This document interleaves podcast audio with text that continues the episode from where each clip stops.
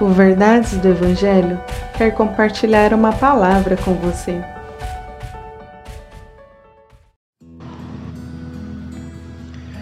Salmo 119, verso 15 Meditarei em tuas ordens e refletirei sobre os teus caminhos. A palavra de Deus é a fonte pela qual devemos guiar nossa vida. Ela é a base na qual devemos caminhar. Neste salmo encontramos pelo menos duas ações que precisamos ter para que a palavra de Deus produza seus frutos em nossa vida. Devemos meditar Precisamos ler a Bíblia, ouvir a Bíblia. Devemos deixar com que a palavra de Deus entre em nossa mente e alcance o nosso coração.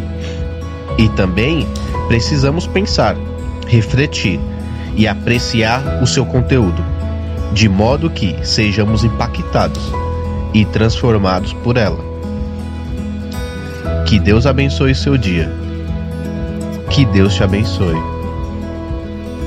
Compartilhe esse devocional.